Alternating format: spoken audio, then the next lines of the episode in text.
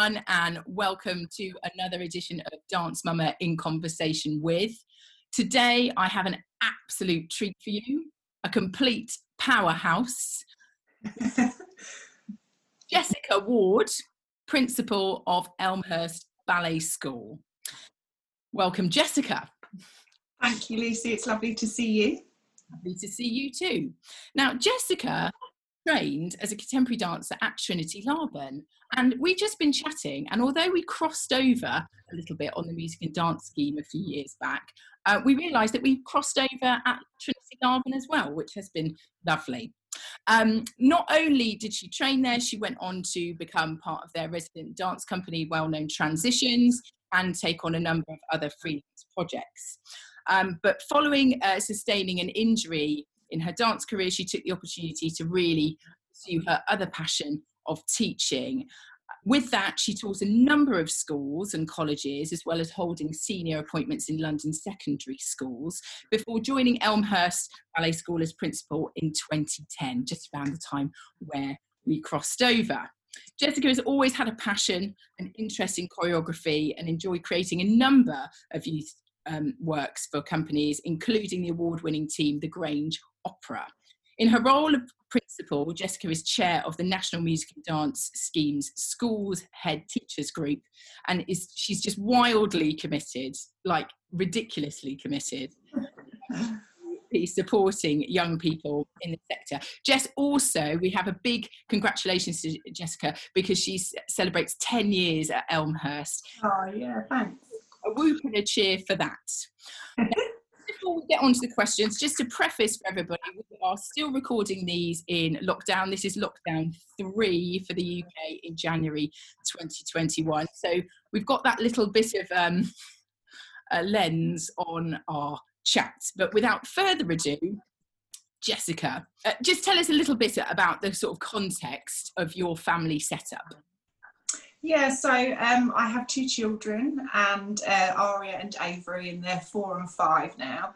Um, and so, yeah, I'm a single parent as well. So, um, juggling life as a head teacher or principal and a single mum is quite a challenge, but it's a, it's great. It creates, um, yeah, it creates a really varied and busy life. And I think the children really love coming to school. They're always asking, "Can we come to mummy's school?" Um, so yeah, so I think that's kind of the setup of my my family home. Um, really, with the two littlies, oh, and two dogs as well. Yeah. Uh, hence hence the quite qualified term powerhouse really. I, I, can only imagine jessica's time management skills are second to none. And i guess this is kind of the sort of most challenging aspect perhaps of your work work in dance and dovetailing that with parenthood. Tell me tell me a bit more about that how that works. Yeah so i think i think you're right. I think one thing i've really learned since i've become a mum is managing my time. And um, just juggling is a really good um, word for it, I suppose. It's just about being really organised and making sure. I mean, at home it is a bit like a military operation, particularly in the morning, trying to get out of the house, get the children to the childminder for half past seven, uh, make sure the dogs are okay, get into school for eight. Um, and straight into assemblies, pretty much, or whatever it might be that day. And I think that um, I think it's made me even more efficient, I would say, having had had the children because you don't have as much time. So before I would just be like, oh, I'll stay in the office until 7 p.m. of an evening because I can. Um, and now I can't because I've got to be at the childminder for like five, half five to collect the children. And actually, I thought that I wouldn't get as much work done, but actually, I found what I found is I'm actually more productive because I've, I've got to get out and I've got to be there for them. But I've also got a really important job to do. Yeah, absolutely. And I think, yeah, I'm sure it's probably saying this end time to military position. And then also with now with covid-19 pandemic as well i can uh, particularly as the lockdown was only announced two and a half nearly three weeks ago what kind of how did that affect your well it's yeah. It's been a bit crazy i would say. I think i found it really frustrating. I think that flip flopping of decisions, and I think that creates a lot of um, uncertainty and um, cortisol in your body and in your brain, and um, emotions are kind of running wild. And if that's for us as adults, then that's the same for the students and and my children. And I think it's trying to um, keep a level head keep calm keep reasonable with you know the parent community the student community but also at home and and trying to be as flexible i suppose and responsive. And i think it's been hard because it's felt like we've been constantly in crisis mode which isn't really a nice place to be. And we want to do the best for the students we want to do the best for the families at, at home managing all of the dynamics of online learning and things. And um, I know from my last experience back in March, so from March when the schools closed on the 20th of March, I think it was, on the 23rd, through to May half term, I was at home on my own with two kids, two dogs, and running the school. And looking back now, I'm not actually sure how I did it. I was like, I it's all a blur. A lot of it I don't actually remember, which is a bit sort of telling in itself this time round because i found last time so stressful the, the children are going to key worker school which does mean that i'm able to to to actually focus on my job as well. So i'm finding it more manageable this time even though i think as a country it's more stressful this lockdown because of the longevity of the pandemic and sort of the impact on everyone's kind of mental health i suppose. Absolutely. And i think something we often talk about or, or themes um, through dance mamas work is the need and requirement for social capital and network to really facilitate and make, make things happen and i think particularly in this situation it's just increased um, that need exponentially and that's that's really really tough and i think I, I, would probably hopefully echo all of your students, parents, and staff. Um, uh, you know, applause and praise for you for, for getting through that period um, in, those circumstances. Um, and I'm sure being sort of a loco in parentis for, for a lot of students, um, you, you, you, play such an important maternal role, not only with your own children, yeah. but well. We'll, t- we'll talk about that a little bit later. So, you had both of your children, obviously, d- during this um, te- amazing 10 year period. Yeah. Support do, do you feel you had um, through both of those sort of pregnancies? Yeah, I mean, it, it was it was fascinating because I've always been so focused on my career, I suppose. And as you say, I take my job very, very seriously, and the responsibility to the students, like, massively important to me. Um, and so when I became pregnant, I was quite worried about being away from the school not because my team aren't brilliant and because they can't cope and if i go i'm not there everything falls apart not at all. Um, because you know everybody's replaceable including myself. But i think it was more that um feeling like i don't know kind of like maybe a bit of a guilt or kind of feeling like i should i should be there just because i've always been there so um, i struggled a little bit with that and my my chairman at the time was just so supportive and and also one of my governors who actually stepped up to cover my maternity leave. So she was an she was a um, a head serving in a really um, highly successful school in Birmingham, and she was she was just going into retirement. And so I said to her, "You don't fancy stepping off the board and covering my maternity leave, do you?" And uh, she she did, and it was fantastic. And because she'd been a mum too, she just said, "Jess, you really need to take this time because you'll never get it back." and um, she she was fantastic actually. So the board were incredible, and then my leadership team, who you know I'm so proud of them. They just made sure that everything was calm and together, and yeah. So I think just having that network of support through that period was, you know, I'm just really grateful to all those people still.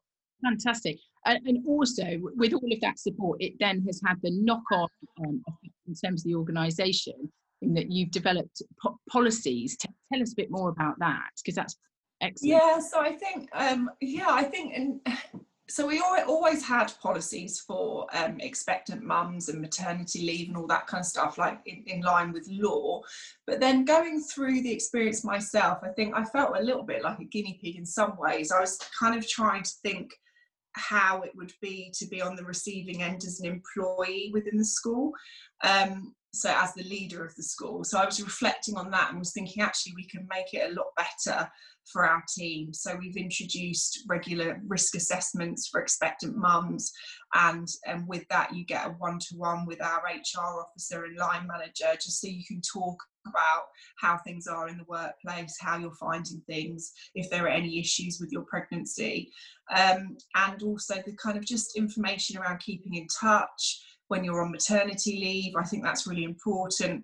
You know, people who are on maternity leave, they don't want to be forgotten.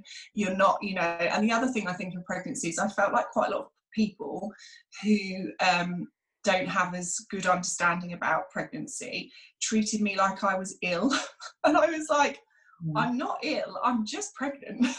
I'm quite capable, thank you very much. And I found that a little bit frustrating. And I think there is a little bit of stigma that comes in the workplace with um, mums. Like, and a lot of people, I think, you know, some people said to me when I was pregnant, oh, you, are you going to resign? Are you going to step down? It's going to, you know, and I was like, no, I don't have to choose. I can do both, thanks. And I think that was really in my gift to be able to do that and for people around me. And even if you think about it, when I was appointed at Elmhurst, I would have been 32. And um, how amazing of the board at that time to appoint me because they would have been thinking, I'm sure, this is a 32 year old woman. She's likely to want to have children. Not, you know, not everybody does, but that must have been in their thinking, I would have thought. So that was brave of them to, to take me on, I think. And, you know, they could have chosen somebody that had already got an established family, maybe less risky, all of those things. So good on the board, I say. I think what, what is amazing is, is you are so visible and you're making it really possible for actually that to start not being considered brave, but considered just the, the norm because all of those um, policies and principles are already in, in place for, for any anyone. And also, you know, I, I know those policies include fa- fathers as much as they do Absolutely. I mean, that's, yeah.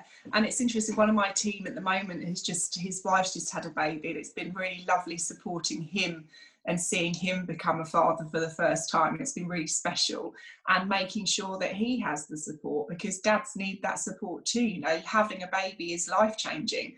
You, you know, you can't deny it's wonderful, but it's life changing. And I think people, um, you know, people spend more time at work probably than they do at home. So making sure that the environment's conducive to success personally as well as professionally is really important.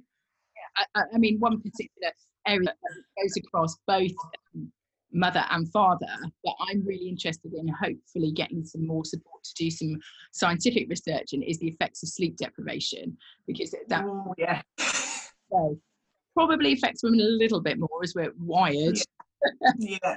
respond but certainly um, with, with dads too and, and particularly jobs where you have to require so much um, reliance on your memory as well as your neuromuscular memory um, and just kind of supporting people through through that phase. I know for me definitely i misspeak um, or do spoonerisms. It's really strange. When i've had yeah. a bad night with the kids and then kind of going into the teaching situations which essentially are, are like performing um, you're kind of relying on your your body and your adrenaline a little bit to, make sure that you're giving that information to the best of your ability and taking that reciprocal information off, the children um, or young people or whoever you're teaching. Also, just while we're on policy, and I want to highlight this because I think this is also amazing, not just about mums, but women in general Jessica, tell us what other policy you you. Oh yeah, sure. So um, the other thing we have recently um, implemented is a is a policy for uh, menopause um, for women who are going through the menopause in terms of supporting them in the workplace. Um, having I, am sure i'm perimenopausal i'm 43 now i'm convinced and um, I, you know i haven't checked it out properly but I, I, you know i forget stuff all the time and i know that's one of the symptoms um, so i think that it's just being aware of everybody's needs. And yeah, there's menopause and there's pregnancy. I mean, there's a whole raft of other stuff around mental health and well-being that's also important. But I think menopause has been something that's quite often not been talked about openly. It's been something that just just happens quietly to women. Right. The change. It's all about the change, and uh, and it's it's it's bad. You know, it's bad that that's been the way that it is. It's a it's a physical thing that happens to us. It's significant. It can be traumatic. It can be life changing, and I think that um, again the appropriate support and the environment and culture in the workplace to be able to just talk about this stuff with somebody that feels safe because that's really important. Totally. Just just so good and i, I really hope that kind of sings so, so many organizations to really start considering if they don't already have something in place um, across all of these issues then they really really should. Um, in terms of um, kind of when you took a break to have the children i know that you were right up until the 11th hour with with both children. Yeah. feel that's um down to? Oh yeah so with aria she um i think i worked up until the friday and i had her on the monday. Um i think i think i had a little bit of um what's the word? I just was like, I was just determined. And I think some of that probably goes back to determination that's sort of born out of training as a dancer and um, that sort of tenacity and doggedness, I suppose. But I, I just felt so strongly that there was this stigma about women in pregnancy and and and in some environments that I come into contact with through my profession, I felt I felt so determined to, or not prove people, because that's probably the wrong wrong way of looking at it, but to really show that it's possible to to be pregnant, to be healthy, to look after yourself, your your mind and your body through pregnancy. And I didn't have like the easiest pregnancies and the easiest labours. It wasn't like it was perfect and everything was rosy. But I think it's about the sort of psychological approach that you can choose to take. So you can either be like, oh, it's so hard, I'm really pregnant. Or you can be like, yeah, I'm pregnant, I feel really tired today, but I'm going to do something about it. And I'm going to approach my day in a certain way. So, you know, I remember, I think it was, uh, it was Aria's pregnancy, 2015, and we had a catastrophic flood at the school. Like, we had the biggest rainfall that Birmingham's ever seen in however many years and I got a call from the facilities team. And I remember hugely, I was like massively pregnant. I was probably about 38 weeks. And it was midnight, and I'd gone into school. I was literally, my jeans were rolled up. I was with my chairman, and we were like wading through the water. I was literally like wading through the water like a pregnant whale. And um, we were literally like, okay, what are we going to do about it? But it, you know that's what you do when you're when you're a leader of a school and you care about your school and the community you're committed to it and you and you you just do that stuff whether you're pregnant or not and and as i say you're just really just modeling behavior that you really wish to, to see more of and i'm i have no doubt in my mind that the impact that will have not only on your staff but your students and parents going forward um, it, you know, and probably already has done, is, is, is just immense. So, from your experience, what advice would you give to expectant parents regarding leave? Yeah, so I think I took nine months with Aria and wouldn't really leave the school alone during that nine months, not entirely. And then I took six months with Avery, and probably like now I feel all right about it, but I think in years to come, I might have wished I'd taken longer. Mm. And I remember people just saying to me, just take the time, just take the time. And that time is so precious. It's a bonding time for you with your children and as a unit, as a family. And so, my advice is take the time. Work will always be there, no matter what you're doing. It, you know, when you get back, it will just be there, and not, you know, stuff will have changed, but not that much will have changed. So, um, I was pleased I took the time that I did. Um, but I reckon in probably if you ask me in 10 years time I'd probably be like I just wish I'd taken the full year. But it is what it is. Um, you know I had the tension of feeling torn and wanting to get back to work as well. Um, but also I think it was good for the students to see and the, the kids loved seeing Aria and Avery as tiny babies in school. I had um, one year nine group did an English lesson with her, and they all they all wrote stories for her and then read them to her. We've got pictures and videos of that, and they've sort of watched the kids grow up. So I think that um, again, from a role model perspective, I think it was good for the students to see the kids coming into the world and they're kind of following them. And I talk quite a lot in assemblies about what's going on at home and how you know tantrums or whatever or sleepless nights or whatever it might be because i think it just helps the students see me as an actual human being rather than i remember like observing some of my teachers thinking they didn't really have a life outside of school or a little bit robotic.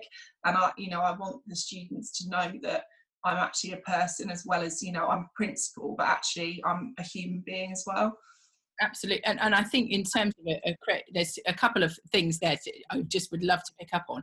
It's kind of firstly in terms of the maternity leave is the the space that you have away from work can be really difficult for people who work in the arts particularly i think in dance. Obviously that's my focus because so much of your identity is wrapped up in that and you will have been you know engaging with it on a very reg- highly regular basis for such a long period of time i, I too the first time it was com- with callie it was completely alien to me. I think it was the longest time i'd not worked or not been in a studio and i was desperate like that six week check to get the green light and get in a studio just to do some something. Yeah. uh, what was the biggest sort of change in in terms of the, sort of the return to work? What, what do you feel was the biggest change for you? Um, so the biggest sort of practical change was managing time and practicalities around sort of finding the appropriate childcare and picking up and dropping off. Um, so that was like the practical side of it. The emotional side was much harder. It was, I call it my mum guilt. And um, I think that I even now battle with mum guilt and parent guilt. You know, I'm sure dad's feel the same. But I, I, I really struggled with feeling like I wasn't being good enough for anybody. Mm-hmm. So I mm. wasn't being a mum good enough, and I wasn't being a head teacher good enough, and I wasn't good there for my team as much as I wanted to be. And then I think it's just taken me, you know, Aria's five now. It's I'm still coming to terms with the fact that I can't just stay at the office until 7 p.m. at night, and and I've got to a point now where i am accepting of that fact. It is what it is. And I think COVID has been a really good learning curve for everybody because it doesn't matter if I'm in the office or not. I can be at home and guess what? I can still be working. You know, I'm still there. It just might mean I'm not there on site in body. So we've we've learned as a team to work differently before COVID because of the need for me to be able, available, especially now being a single mother. Um, I need to, I haven't got a choice. When when that time comes, I have to go because I've got to be there to collect my children. So um, so the, the team have been brilliant and really supportive around adjusting around that. And then COVID has just amplified the the understanding with everybody that it doesn't really matter where in the world you are, you can still connect and you can still work. I, absolutely, I think there have been some very small positives. Um, change the way that we work for for the better. I know there's an influencer called Mother Pukka who was advocating for flexible working pre the pandemic and now it, that's obviously really supported that but she's now moved on to particularly in this lockdown looking at um, just the um, unrealistic expectation that is on parents of being able to homeschool and yeah. full-time or part-time jobs um, simultaneously which is a not possible and b not sustainable. Um, and we we speak it's, yeah, it's completely ridiculous. It's saturday here. We're, we're catching up on a saturday thank thank you jessica for your um, generosity in being able to do that does your parenting help you in your work?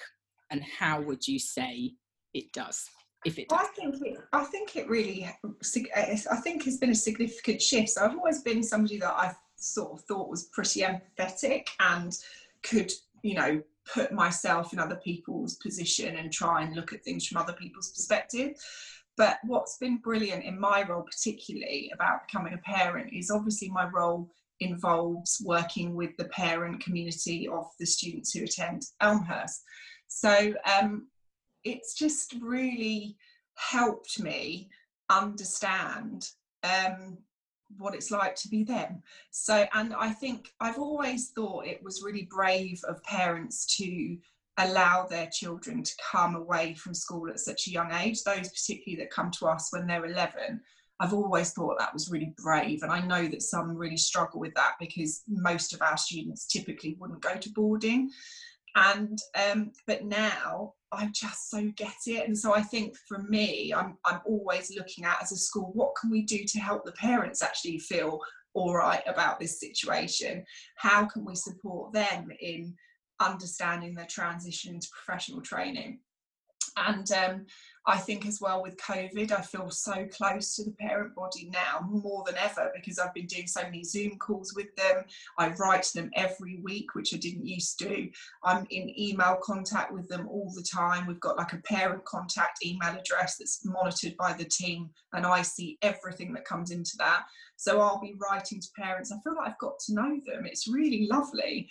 Um, but I hope that that helps them feel that, you know, they are entrusting me and my team with their kids. That is a big deal. It's not to be taken lightly. And yeah, you know, we can be flippant about these things. Oh, isn't it wonderful that somebody's got into a like vocational ballet school and they're off to boarding? Yeah, wonderful. But it's a big issue for a family and for siblings as well that you know with an empty bedroom at home for a brother or sister that's tough mm. um, so it's really sort of getting your mind and your psyche because it's really easy to look at it just from a purely organizational perspective but actually trying to look at it from an emotional kind of human perspective i think i would hope helps the parents and the students to feel better supported in embarking on the training. And, and just for anybody watching who's not as familiar with Elmhurst as, maybe some of the Ofe dance crew mm. watching, how many students have you got at the moment?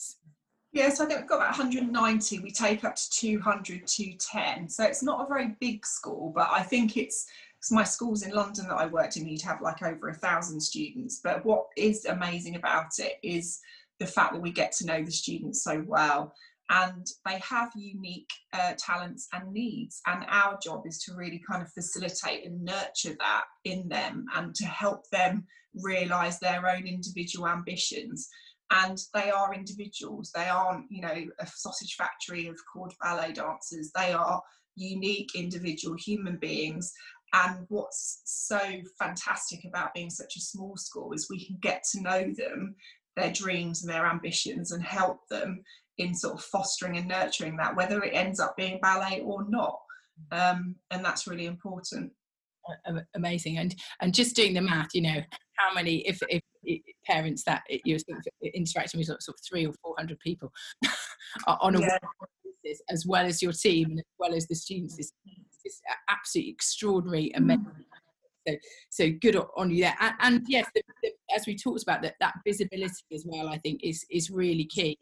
Um, I think definitely I felt, and I don't know if you felt the same as we sort of uh, trained and got into our careers around the same time, but there weren't that many role models in women sort of through training necessarily that had parent uh, were parents sorry uh, apart from maybe sort of Sonia Rafferty is somebody we, we, well I was just about to say um, one of my heroes uh, throughout my training and my career and, uh, is Sonia Rafferty. And I remember her um, teaching us when she was pregnant when she was expecting. And I remember her going through that whole process. I remember her maternity leave.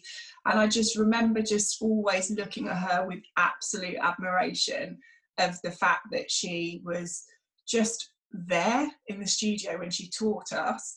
Um, she was a mother, but she was there for us and um, so professional in her approach.